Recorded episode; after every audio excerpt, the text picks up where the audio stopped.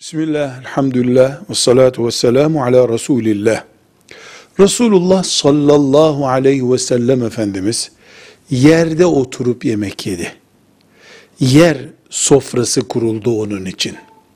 Dolayısıyla sünnet-i seniyeye uygun olan, bereketli ve daha şifalı olacağı düşünülen sofra yere kurulmalıdır. Ancak alimlerimiz Resulullah sallallahu aleyhi ve sellemin yerde yemek yediği prensibinden oturarak masada yemek yenmenin caiz olmayacağına dair bir hüküm çıkarmamışlardır.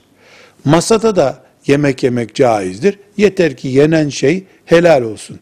Ama ben Resulullah sallallahu aleyhi ve sellemin tarzına benzetmek istiyorum diyen yere sofra kurmalıdır. Velhamdülillahi Rabbil alemin.